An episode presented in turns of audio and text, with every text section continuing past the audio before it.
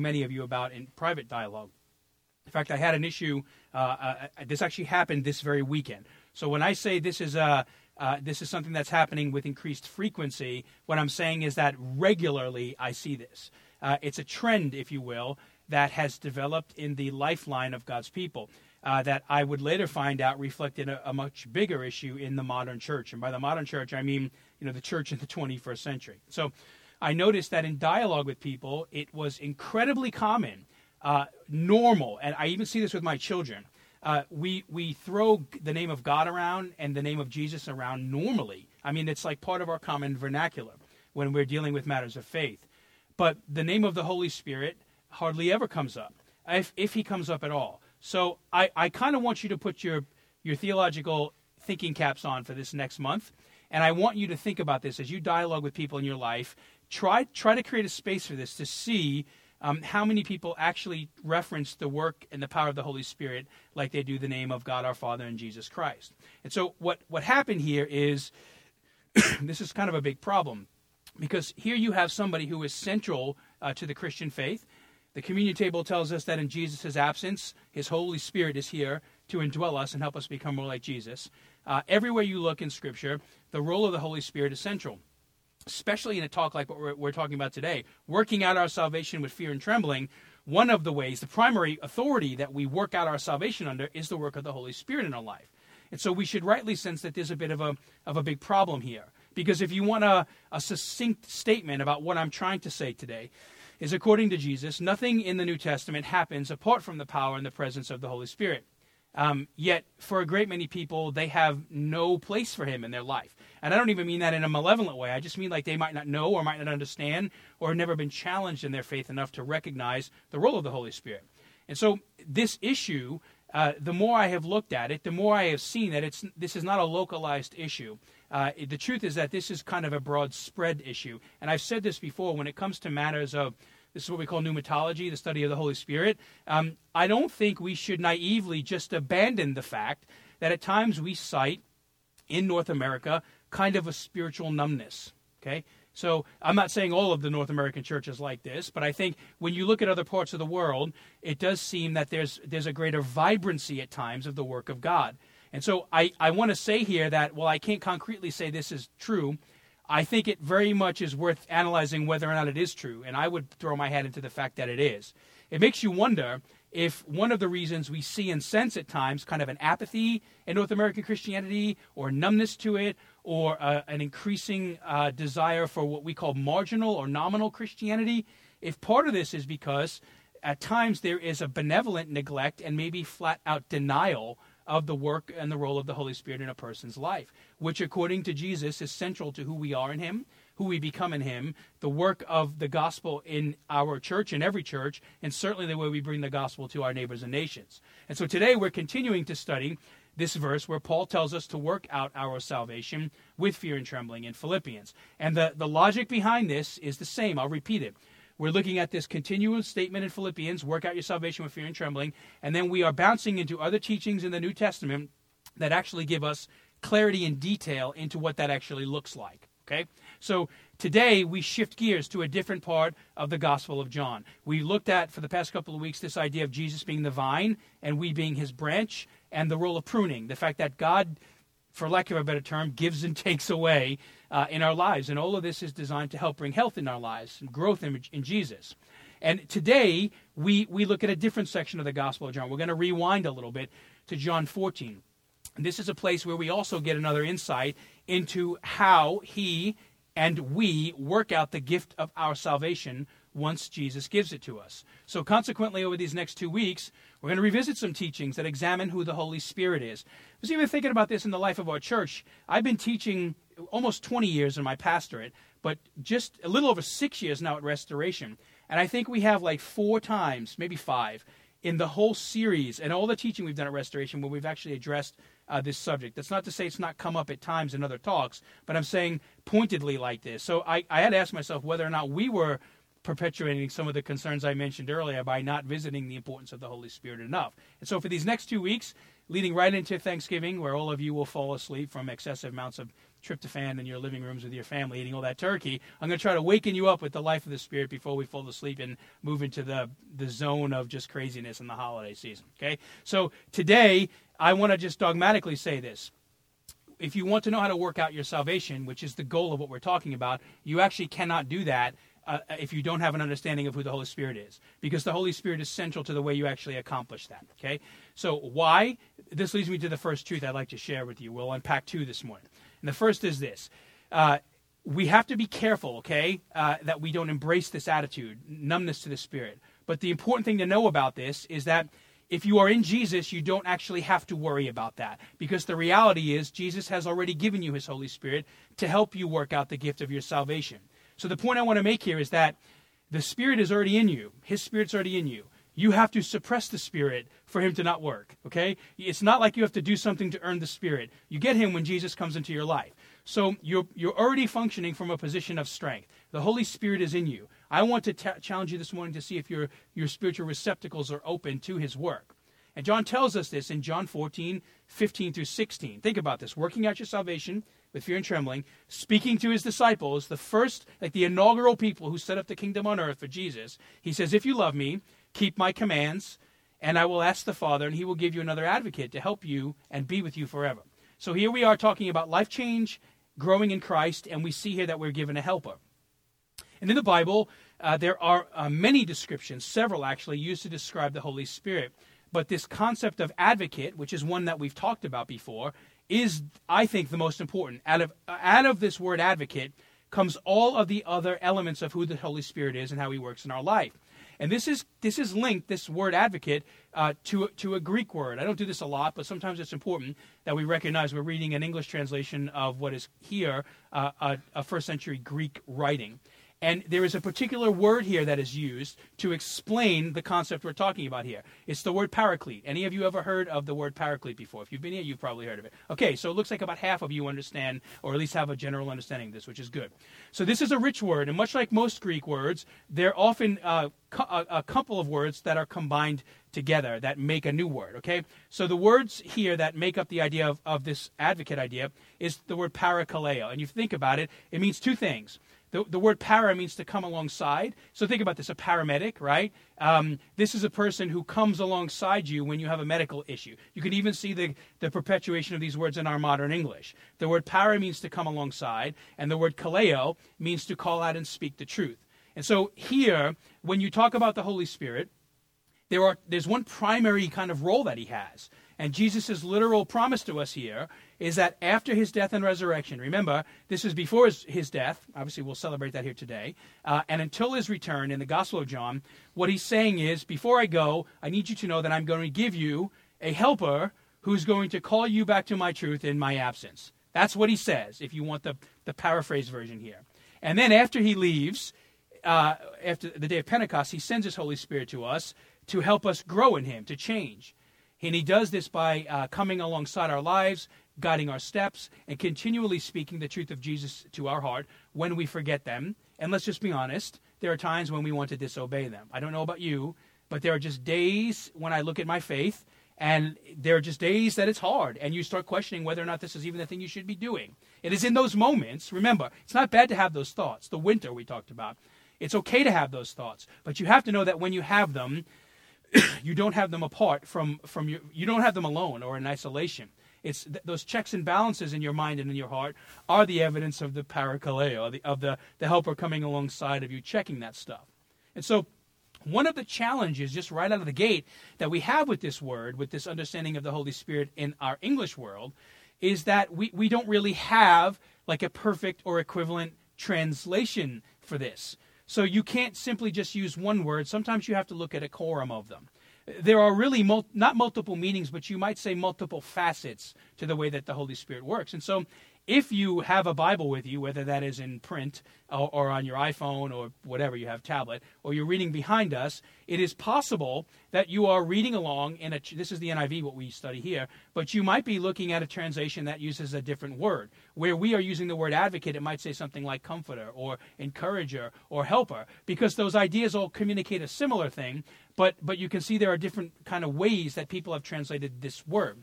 And so I want you to think of this like this. The word paraclete the word for describing the Holy Spirit here, the advocate, is sort of like a prism. And I use the prism analogy a lot, especially when, it, when we talk about how we share the gospel. Uh, it's, it's one word, and in this case, the Holy Spirit is, is one person. Uh, this one word describes, much like a prism, the, the different facets of the way the Holy Spirit works. Turn the prism, and at one point he's he's convicting you of sin. Turn the prism, at another point he's he's encouraging you, reminding of you uh, you of your identity in Jesus. Uh, turn the prism again, and he's your helper, your encourager. That's how the Holy Spirit works. one person with multiple uh, roles in your life. Now, if you want to understand who the Holy Spirit is in your life, then you have to answer some questions about what the word advocate means. And this is really the word we're going to look at this morning. When you when we talk about like for example, a couple of weeks ago we mentioned Galatians, right? The fruit of the spirit. And we say we're supposed to be, you know, gentle and, and patient. Uh, we say things like we're supposed to be self-controlled. Uh, when we say these things, we have a person who is regularly advocating in our life to help us become those things when we are not. And so it's super important to understand why Jesus calls the Holy Spirit our advocate, because you will never tap into or have the, the power of the Holy Spirit awakened in your life if you don't understand what he does. And so an advocate, simply put, is a person who is powerless. They take a person who's powerless and they become a power for them. Uh, this is what the Holy Spirit does for us. Like, uh, this is a person who becomes a voice for somebody who has none. And this word, much like some of the heavy hitting words in the New Testament that, that begin to define how Jesus works in our lives, this language in the New Testament is steeped in, in legal, or what we would even say courtroom uh, terminology. Jesus often uses legal language like this when he explains how God works in our lives. For example, such as being pardoned of our sins, right? Or being uh, legally justified before God. The idea is that we were kind of guilty of something, and God, because of Jesus, advocated for us in such a way that he took that away. He, he owned the burden of our guilt. So the word advocate has, has the same legal meaning in Jesus' day as it does in ours. And it really is describing a person who comes alongside a person uh, to speak in his or her defense, to provide counsel and guidance. Think of a modern day lawyer, okay?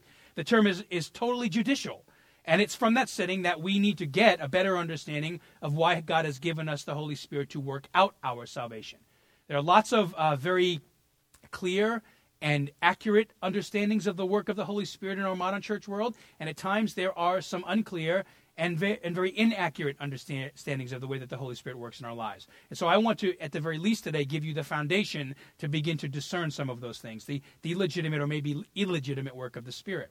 And so perhaps the best example is what I just mentioned this idea of an advocate. Um, you, you really do have a modern day parallel with what a lawyer does. And so, on one hand, think about this a good lawyer, he speaks to the judge and jury, or he or she speaks to the judge and jury in your defense. In essence, um, when that person speaks, they literally speak for you. What they say and do is received by the court as what you say and do. So a lawyer directs you, listens to you, speaks on your behalf, is for you at all times. And to a very real degree, they, they, they become a power, if you will. They take your place in a system where you are kind of powerless. If you've ever seen you know law books there are a lot of them and they're very thick fat and heavy right so that person embraces a knowledge and an understanding of that discipline that then works for your advocacy the legal advocate does for you what you cannot do for yourself and so, with that in mind, I want to move to our second question. What is an advocate? Frankly, an advocate is a person that gives you a power and an authority that you don't have on your own. And so perhaps uh, this, this is a, a foundational understanding of advocate. But there's an interesting nuance that Jesus applies to this word in the Gospel of John. Uh, he refers to the Holy Spirit not just as an advocate, but as another advocate. Okay? So this raises another question.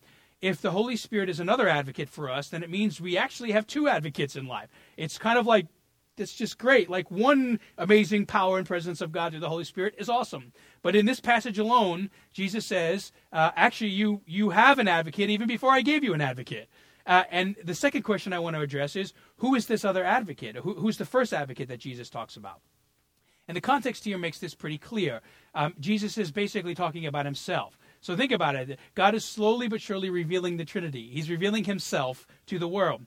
And Jesus says, uh, I am going to give you another advocate. His son, okay, is the first paraclete given to the world to come alongside his people and speak the truth of God to the world. And this is important to know because the Holy Spirit does not function in a vacuum. He is. not, It's not like God the Father, Jesus the Son, and the Holy Spirit, who's like the dude with the black leather jacket and the slick back hair, constantly causing rabble rousing problems in the world. He's not this individual entity on his own terms, doing his own thing. He is as much a part of the Godhead as the other two are. And so here it's important to know that the other advocate, the second advocate, is actually perpetuating the work of the first advocate. Jesus is our literal and clear first advocate. Because think, think about this in the courtroom of God's justice, before we even get to the indwelling presence of the Holy Spirit, we need this, right? We don't get the Holy Spirit before this. What happens is Jesus comes to earth and lets us know that if we want to be different, if we want to change, then we have to recognize who He is. He is our first spiritual advocate. And this is a real grace because Scripture teaches us God's righteousness demands justice. It demands that, that a penance be paid for sin, big and small, from little white lies to genocide, everything in between those things, our mistakes and failures against God and each other, they demanded a conviction. Think about the legal language you're talking about here. They had to be addressed. Yet the gospel teaches us, God in His grace, sentences Himself on our behalf. He sends His Son, our first advocate, to plead our innocence and die in our stead on the cross. And if you need further evidence of why this is so important, I just want to share with you a verse from 1 John, not the Gospel of John, but 1 John 2 1, where we read this My dear children, I write this to you so that you will not sin. This is a letter of hope and encouragement about the way God's working. My dear children, I write this to you so that you will not sin. But if anybody does sin, and the idea here is that we all do, even, if, even after knowing Jesus, we still sin, we learn here that we have an advocate with the Father, Jesus Christ, the righteous one. So the first advocate is Jesus. And here's why knowing, this advocacy stuff, knowing the roles, the nature of who Jesus is, who the Holy Spirit is, and what they do in your life, it's important. It's especially important if we want to get a better understanding of what it means to work out our salvation, what it means to take the gift that God has given us of grace and to shepherd it in such a way that we, we grow into it. We don't neglect it. Simply put, we will never fully understand how to become like Jesus if we don't understand the nature of the first and second advocate. You can't become like Jesus if you don't know who Jesus is, you know, understanding his grace, but also knowing what he expects of your life and how he gives you the, the ability to, to fulfill those expectations and the power of his Holy Spirit. The nature and the work of the first advocate, Jesus, are distinctly connected to the nature and the work of the second advocate, the other advocate, the Holy Spirit.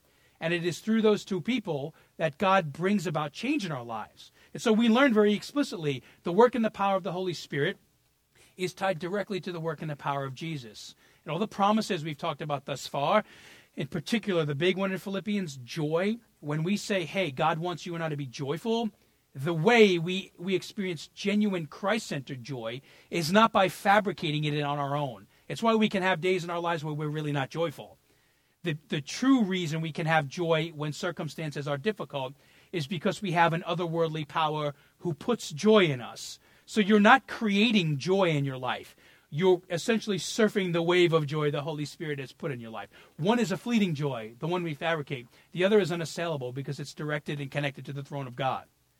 This is true with all the promises, including changing. You want to be more like Jesus, Yes, there are things you have to do. We've talked about some of that. But the ultimate power for that is not in what you do. Simon just mentioned this a moment ago, our, our worship leader. We, we do not, we, we use a term here called bootstrap theology. You cannot, in the kingdom of God, pick yourself up by your own boots. If, if your own spiritual boots. If we could, then God would have said, You go to the cross and die for yourself. The idea of Christianity says some of the things God asks us to do, because they are of God, are going to be hard for us to do. So therefore, He gives us these advocates to get it done. So, according to Jesus, the work and the, the continuation of the work that he began and started on earth is now continued in our lifetime by the power of the Holy Spirit. And the particular work we've been talking about is how God makes you something that you are not yet. How God makes you hopeful or joyful when you are without it. How, how God makes you self controlled and respectful if you are without it. Or whatever your fruit list is, if you read Galatians, there are guaranteed to be things that we are not yet, and some areas that we might be in Jesus but have room to grow in. We probably never arrive at being self controlled. We never arrive at being patient, all right? We can be patient people, but even patient people can have their limits tested. This is why we need the advocates. So, contrary to how some believe, the Holy Spirit is not a, a, an ambiguous entity uh, doing random things. He's a clear person, directly responsible for us coming to Jesus and changing us into the image of Jesus. And that's why we should be alarmed. If this morning you are saying, Man, I talk a lot about God and Jesus, but I don't ever really think about the Holy Spirit, there should be a bit of an alarm bell in your life. Uh, and I'm saying this for me too. If ever we forget that or don't even have a place for Him right now, we have to kind of be concerned there because the truth is, as Jesus says, for you to become like him, you need to know who the Holy Spirit is and experience him. The Holy Spirit is present in our lives. In fact, this teaching shows us that the Holy Spirit's most significant responsibility is really to honor God and to bring glory to God by pointing people to the person and presence of Jesus. And so once we know this, uh, once we know that the Holy Spirit is given to us, already in us, then we know that we have to figure out it's it's kind of like you already have the relationship, you have to figure out how to how to bring health to it. That's the posture I want you to start this first idea under. Because once we know this, we are naturally going to be led uh, to the second change truth I want to share with you today. And much like the things we talk about, these are what I would call sequential truths. If you don't get the first one, you will not get this second one. Here's the second one. Let me explain what I mean. Uh, once we know the Holy Spirit is our advocate and Jesus has given him to us, if you want to work out your salvation, which again we should, you must let the Holy Spirit continually remind you of Jesus' truth. Listen, you don't you don't want to get into the deeper understanding of Jesus' truth unless you recognize the role of the Spirit. It's kind of contradictory. It can't happen. Because the truth is we can't fully understand Jesus' truth without the authority of the Holy Spirit. And Jesus tells us this in one short verse after he promises us the Holy Spirit. John 14, 15 to 17. He says, If you love me, the idea is that those who do love him should keep his commands, right? They keep my commands. And I will ask the Father, and he will give you another advocate to help you and be with you forever. The Spirit of truth. How are you saying, like, well, how do you know that the Parakaleo is here to give you Jesus' truth? Because Jesus just said it, and he says it in other places. He says, I'm going to think about the vine and the branch analogy. I'm going to talk to God, the gardener. I, I am I'm the vine. I'm going to distribute life and you're my branches. And as I talk to my Father in heaven, he's going to he's going to send life through the vine. When I leave here, the branches will receive the power of the Spirit, the Spirit of truth. And so this verse pointedly teaches us that the Holy Spirit, if you want to know the, some of the practical workings of the Spirit, we you know the, the, we always want to focus on the fruit of the Spirit. If the Spirit is in you, what your life should look like. But I'm telling you, you don't get to the fruit. You don't get to the reminding of truth unless you understand the way the, the Spirit brings about truth in your life. And so this verse pointedly teaches us that the Holy Spirit was given to us to continually point us to Jesus' truth in two ways, uh, two very common ways. Uh, in fact, I would say all of the working of the Holy Spirit can function under these two poles that we're about to talk about. The first is he points the unbeliever, those who have yet to embrace Jesus' truth, to believers. So he works in the world of unbelief. How do I know that? Because every one of you in this room, even myself, at some point was an unbeliever. You did not pop out the womb with a King James Bible in your hand and, and, a, and a Eucharist and the sacraments taking communion. It didn't work that way in your world, right? You grew up, and at some point, you went from unbelief to belief. You went from saying, uh, maybe it was hostile, like in my case, you, you, guys know, most, most of you know my story. I really didn't have any inclination towards religion. I had a kind of a, a, a quasi religious upbringing, but I went from like against it to uh, to for it. Some of you have that story. Some of you just came to this place in your life where you recognize, you know what, I've never really trusted or looked to Jesus like this. You went from a point of unbelief to real belief. And the case in point of this is this. Let's jump off of your life for a moment. Think about your life right now. Have you ever wondered why there are people in your life, for some of you, many people in your life, who who don't know Jesus, who need to hear about Jesus. Maybe they know something about Jesus, or like his name is like literally the best curse word in the world. Uh, you know, so that's a lot of the people that I know. Like a lot of my my family, when they refer to Jesus, it's not in the the Our Father, uh, you know, Lord's Prayer way. It's more in the like uh, in the in vain kind of way, right? We hear his name a lot, but it's very likely that many of you have people in your life very far from God, and I want you to know why that is the case because the Holy Spirit is, is leading them to you. they, they, that's not random. God tells us, if you look at his analogies in Scripture, that he places us in places where his gospel is needed. And so in your life right now, there is a need for you. Let me just say it that way. I don't want to be narcissistic about this. Um, there is a need for you, not in the Facebook, Twitter kind of way, because most of us don't need that at all. But I'm talking about in the real way that there's a presence in your life. Uh, God has put a presence in your life that is needed amongst a group of peers. And so it makes sense that uh, that when we talk about the Spirit working in the world, again, He doesn't do this abstractly. He does this concretely through us. He is constantly um, providing opportunities in our lives for people to hear about Jesus. At least that's His intention. So the question then becomes if you recognize that that in our world there is unbelief and God is working in your life through the power of his spirit the, to help other people embrace and understand Jesus, the question becomes are you willing to follow his leading? Are you sensitive to that and in very tactful and rich ways taking advantage of those opportunities when God presents them? I'm not talking about being a religious bully here, but I'm saying when God opens doors and provides places for you to serve him, are you are you are you taking advantage of those opportunities? And maybe some of you are not and I want to touch on this, and we're actually going to get a little bit, we're going to get more deeper into this concept next week, but I want to introduce it today. On a very critical side note, if you have no people in your life right now that are far from God, um, then we might have identified a real deficiency in how you are stewarding the gift of your salvation uh, that Jesus gave you. Because one of the ways that a follower of God or disciple of Jesus works out their salvation is by helping others to know Jesus.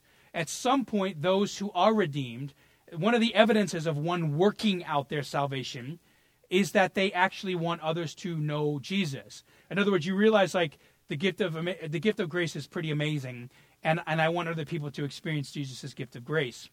So it's it's super important to know that the way, the main way that Jesus uh, that uh, excuse me, the the main way Jesus spreads His truth about in the world is through the power of His Holy Spirit right now. But the way the, the Holy Spirit has chosen to work is through our lives he's constantly drawing attention to Jesus, who is the truth, through, through the platform of your life. Want you think about that. It's pretty amazing. He's working in your life. When we say that the Holy Spirit wants the world to know truth, what he's saying is, is and your life is going to be the vessel for that, the delivery system for it. That's why he works tirelessly in the hearts of those who doubt, uh, those who doubt, uh, to help them doubt their doubts and believe, ultimately through your words and your deeds. So remember, as we talk about the Holy Spirit's role in life, in life change, um, this is true of most of the great promises of the gospel. Okay, as we talk about the way the Holy Spirit wants to work in your life for change, you have to know that a salvation or a gospel promise is for you, but never just for you. It is for you and for everybody else. Yes, the Holy Spirit wants to make you more like Jesus, but He doesn't only want to make you more like Jesus. He has the same ambition for the people in your life, too. He wants you to be integral in the process of helping people that love Jesus become more like Jesus. In other words, he wants you to invest sacrificially into the lives of God's people to help them know Jesus more deeply. And he also wants you to invest sacrificially in the lives of those who are very far from God and don't care about Jesus at all. And if you think about this, if you if you want to know why I'm saying this stuff so confidently, it's because our lives probably serve as the best example of this reality. If you've already come to Christ, in hindsight, you have a unique ability to think about how the Holy Spirit has worked in your life, the ways that we are talking about today.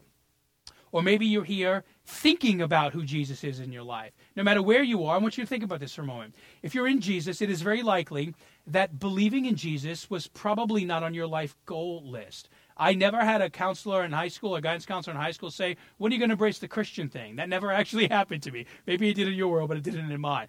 This was not a priority. The world was speaking into my life, nor was it a priority in my own life. The idea of pursuing Christ was not a thing I thought I needed to do. I was largely, you know, blind to it for a, a majority of my life. I've yet to meet the person who, in their life calendar, you know, kind of pins the day that they're going to become a Christian. Or the day that they're gonna you know you know they, they say you know what? It is now um, it's not November 2016 in November 2017 I am going to be a more generous uh, person. I'm going to be more sacrificial with my time my gifts and my treasures. Most people in the world are not setting these types of goals for themselves. Um, they're not saying things like you know what? Um, I was thinking next year I want to be more concerned about God purpose God's purposes in the world uh, th- than my own that is an unnatural Okay? Literally an unnatural thought because it takes a supernatural presence to make that natural thought a reality in your life.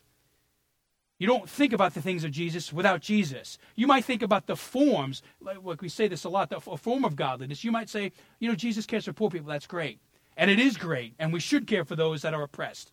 But you'll never embrace the root reasons why Jesus cares for those who are hurt and suffering like Jesus did unless you know Jesus. There is a difference between just doing the things Jesus does and actually doing them because of the reasons that Jesus does them. And so while the people that I talk to and myself are included in this, all have different details on how they came to Jesus. Every one of us has a different, you know, tributary that led us to the river of faith. The overarching story is all the same. To varying degrees, Jesus was not a priority in our life, but over time, through some unexplainable, maybe at the time, unexplainable reasons, we were drawn to Jesus and, and compelled at some point to embrace Jesus, uh, to, to experience the grace of Jesus. And for some of us, even that decision was pretty confused. I'll never forget the group of people, there were three of them, that spent a couple of years of my life trying to help me find Christ. And the night, it was at a street corner in Daytona. I will never forget this. This was the first time I lived here before I moved to New Orleans. Um, the night that I believed in Jesus, they were shocked. They were like, "So you you believe? You do you think this is like true?" And I said, and and, and two of them started crying. It was like I just uh, won some elected office and accomplished a really life goal, a big life goal. And and I remember saying like, "I think I believe this. I do." But you have to understand, I still have a lot of questions. And they were ecstatic about that. But like my origin, my my point of belief was still steeped in a bunch of stuff I didn't understand. But at that point, I kind of knew enough to know what we're talking about today. There was a draw in my life that led my heart to a place that it had no desire to go to before. And so here Jesus gives us an explanation of why this happens, of why people certain, suddenly just embrace, sometimes after years of wrestling with truth, they embrace Jesus' truth. Your interest in Jesus, your belief, your ability to become more like Jesus is an evidence that the Holy Spirit is in your life. Is an evidence that Jesus' promise for the Spirit of truth to work in you is real. And this is a great hope for those in your life who maybe you have no hope for. What I'm saying is you can't not have hope for people uh, because that's just not right. Ultimately, they make their own decisions, but you have to have hope in the way that God has hope. So when the Holy Spirit begins to work in a person's life like this, it truly is an evidence of God making good on His promise. Uh, in fact, they were, they were uh, to work out His salvation in your life. In fact, you probably have people in your life right now that don't know Jesus, whom through the work of the Spirit might even be having conversations about faith and life with you. Uh, and it might even be in very trivial ways. But nonetheless, if your ears are open to that, you, you might start sensing the work of the Spirit in ways you thought were not working at all. Uh, in the truest sense, God is pointing them to Jesus through you. So follow the steps of the Holy Spirit. And this is something I'm going to touch on in December, but I think a great example of this, if you can hear the voice of people, if you can hear the voice of the heart, you can discern the way the Spirit works. Just look at this presidential election we've just had, okay? There's a lot, lot, lot of craziness going on in our country right now. And you want to know the root of it? Yeah, it's about who you thought should have won and lost, and half the country thinks one way and half the country thinks the other way. But at the end of the day, this is not simply a matter about who is in a presidential office right now and who's going to be in January. It's a matter of where your ultimate hope is placed. And so, what what what people? I'm not arguing for or against candidate right now. I'm just going to say this, but um, what people are screaming about in our country today is is who they think will bring hope to the world and who they think would have brought hope to the world. At the end of the day, this is not this is much more than just an election. It's actually deeply connected to the fact of what the human heart needs, and that is hope and joy and stability. And so think about that. Move away if you're if you're in your world, you're seeing hostility here. Move away from what culture says they need and see the rhythm of the Holy Spirit. See that this is a battle cry of the human heart. And what I'm saying here is that in some of those situations, people that think there is no hope or maybe have a false hope right now, it's pretty important to know that Man, nobody but Jesus has promised to be your hope in a way that will never fail you. That is a gospel opportunity. It is a place for you to see the work of the Holy Spirit and to labor in a way that honors Him. So, no matter where people are coming from, especially in belief, the Holy Spirit points people to truth in the unbeliever's life. I would also say, according to this, uh, the second way the Spirit works is for the believer. The Holy Spirit is why you remain in Jesus. And if you were with us three weeks ago, this is an important statement. Uh, super important to know because we said a few weeks ago one of the main ways we change in life is by remaining in Jesus. That's what Jesus said. Want to be like me? Remain in me. And here we learn the way we remain in Jesus is through the power of the Holy Spirit. The spiritual glue, okay, that has cemented your life to God through Jesus is not even your decision to follow Jesus.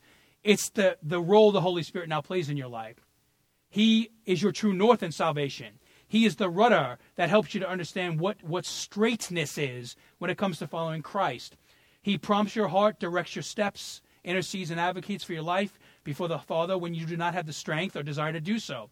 He constantly reminds us of our significance in God's eyes. And while we undoubtedly play a significant role in working out our salvation through things like the spiritual disciplines of Bible study, prayer, and serving other for the sake of the mission in our church and outside of these walls in our city. These disciplines, when they are disconnected from the power of the Holy Spirit, they are powerless. They are just forms of godliness. They're things we do like Jesus, but not necessarily for the reasons Jesus does them. And so, this is why it's so important for us to get this. Missing this change truth will have you think about this. If you don't realize the reason you remain in Jesus, then your root of stability is if it's not the Holy Spirit, it's you. That's what happens. And here's how you can know how you understand what the spiritual glue in your life is that keeps you connected to, to God. If on the days you mess up and fail God, um, you are going to beat yourself up beyond compare. You are going to essentially take the yoke of guilt and shame, you're going to throw that back on your neck. And it's going to beat, you're going to beat yourself to death, spiritual death. The days you fall apart, uh, I'm not saying we should not grieve or lament when we sin. I'm, believe me, I'm not, I'm not saying we should uh, not recognize the importance of a contrite heart. But what I'm saying is, is if you beat yourself up on the days when you fail God, which are going to happen a lot, it's likely because you've stopped understanding the way that He works in your life you no longer at that point recognize what grace is. And I'll also say, on the days when you kill it for God, and we all have those too, you know, where you're like super Christian and you're walking around town and you're like, you know, I really had no money this month and I tithed it all and I was sacrificial and generous and this person treated me poorly and I love them, super Christian, that kind of thing. You're like, I'm amazing and awesome. And then all of a sudden your life gets T boned by a challenge. What's going to happen is on the days you are awesome for God, and we have those days too, you're going to pat yourself on your back and you're going to say, I'm following God well because well, because I'm great. And let's be honest, every one of us in this room thinks we're great, right? Here's the problem here. This goes to show you how you understand the work of the Spirit. You're great because of the Spirit, and you are graced because of the Spirit. That's not even in my notes, so I guess take that from a direct word from God. That sounds like a book. Great and graced by Pastor Anthony. This is important, okay? Don't pat yourself on the back when you do well. Be encouraged, but don't fail yourself when you do poorly. You see, here's the point I'm making. Here's how we'll wrap up. What you believe about the Holy Spirit has a direct impact on how you work out your salvation. How you understand the role of advocacy, advocacy in your life dictates how you work it out. And unfortunately, out of all the members of the Holy Trinity, the Holy Spirit is often most misunderstood and neglected uh, because of the way he tends to be viewed in our modern religious spiritualist culture. On the religious side of things, if you're still reading that King James, we call him a ghost. You know, in modern culture, ghosts like jump out of closets and scare kids. We got a bit of a misunderstanding there. It's a good translation, but it, it really is not an act. It really creates more confusion that word than it does accuracy. And on the on the cultural side, a man, when you talk about the word spirit in our modern world, um, uh, the word, movies, television, and even spiritualist movements. I've said this a lot. Spiritualism is on the rise in America. Holy spiritualism is probably not. uh, things tend to seem a bit hokey, right? You're like, man, that's a little weird. I remember my the first, I've been overseas many times for mission, and the first time I was in Brazil, I actually observed a group of spiritualists. This was the name of their religion, and um, they were uh, twice a day they would take these big white statues of their gods. They were like foam statues, and they would float them out into the ocean, and this was the way that they worshipped. And I remember thinking that's spiritualism but it seems a little hokey. And I was like, where are all them white statues coming from? There must be a guy like in Brazil making a million dollars on selling these white these white statues. Spiritualism, but not necessarily Holy Spirit Spiritualism. And even in the Christian world, and I've said this before, and it's it's very unfortunate, but it's true. Uh, though uh, I, I, won't say the majority, but I will say a great majority of people that I speak to, uh, when they have questions about the Holy Spirit, they they will say yes, the Holy Spirit is real, but they won't use pronouns like he or or refer to him as a person, what happens is they'll use words like it, uh, and this is a small word, but it has a big meaning uh, because they sort of think like the Holy Spirit is a is a cosmic energy. And the best way to describe this is, uh, you know, Star Wars is kind of hot in our culture again, but it's almost like there's a parallel to this. this the Holy Spirit is kind of like the Force. Uh, you know, if you remember the Force in Star Wars is like this this cosmic energy that has the ability to change things and, and help you become something you're not. But nobody really knows the Force. It's kind of mystical. It's like there but not really there, and and it's amazing. Like uh, it, it, this is one scene in the old Star Wars where you know uh, I don't know if you remember that scene. You know, these are not the droids you're looking for. Remember that scene in the first Star Wars? I see you guys shaking your head. I wish I could get up here and be like, uh, "You're going to love Jesus more deeply," and that would happen. Or it could be like, "You need to tithe your time and talents more often." It just happened. It doesn't work that way. We don't. We don't just do this and the energy works. There's a wrestling that goes on in our hearts. Uh, when, to become those things, we've got to sort out why we should be those things, and that's why the personal nature of the Holy Spirit is important. It's you know, energy is great if you want to be a Jedi, but not if you want to be a Christian. Right? Two different end games there. You only find peace and hope, like Jesus says, if you dwell in his, his personal spirit. So if you really want to work out your salvation with fear and trembling, you've got to avoid these misnomers by knowing the truth. That Holy, the Holy Spirit is Jesus' enduring presence in your life. He is literally Jesus' spirit indwelling in you, and He alone leads you to peace, acceptance, love, stability, forgiveness, joy, justice, and righteousness. Uh, it's why He graciously warns your heart when you drift from Him. It's why he encourages you when you're in him. It's why he recognizes in your heart the days where you might rely on your own wisdom and strength more than his. Those types of behaviors, if left unchecked, they lead us to idolatry. And idolatry, simply put here, um, idol worship in America is never before a big bronze statue of a god. Uh, with six heads. It's it's always in a more sophisticated way. In the West, we are savvy with our idols. We worship at the altar of our relationships. We worship at the altar of comfort we worship at the altar of our own standards and ways. And when we live for our own spirit, you cannot live for Jesus' spirit. When you do that, what happens is you will change. I've said this a lot. When you live like that, you will change. It just will not be into the image of Jesus. And we already have a contradiction here. So that's why it's important to know in those times of weakness, the Holy Spirit proves his worth to us. He loves us enough to call us back to the faithful path of a disciple.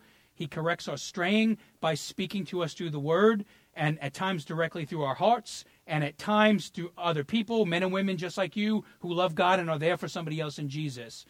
There's a concern we have for God's people because God has a concern for his people. That's an evidence of the Spirit. It's in our times of weakness like that that the Holy Spirit truly becomes our advocate. He becomes our voice and strength at times in a, in a faith where we might have none. Our advocate reminds us of Jesus' truth and promises in life when we are not strong enough to remember them on our own. And he reminds us this is very important in a church like ours um, because the work in a church plan is like 10 times that of the average church. I'm not saying churches don't have work, but our work is more just because in about uh, 40 minutes, uh, people will be shoving all this stuff back into a supply closet. You know, for one hour and a half of worship here, it takes about four hours to get it going, okay? So I want you to hear this if you are on a service team at our church or laboring for God in your neighborhood he also reminds us um, that the work we do for God often feels like it's done in vain. I'm just going to be very honest. It does sometimes. It feels like like the why. What are we doing this? Why am I getting up early? Why am I sacrificing? Why, why, why, why, why? Let me tell you. You know why? Because God is working. Even when we don't see it, know it, or feel it, God is working. And for some of us, that's the story of our lives. Some of us might have been asking whys about why they were loving us. But at some point, the why was answered. So no matter what you do for the kingdom, it does not return void.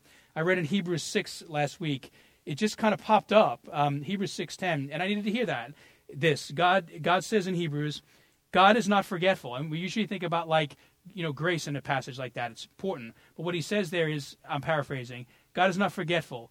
He knows and remembers what you do for him. And one day, one day he will, he will pay that reward accordingly. That's what Hebrews 6.10 tells us. So you don't labor in vain. Even if you are laboring intensely, God is using your efforts.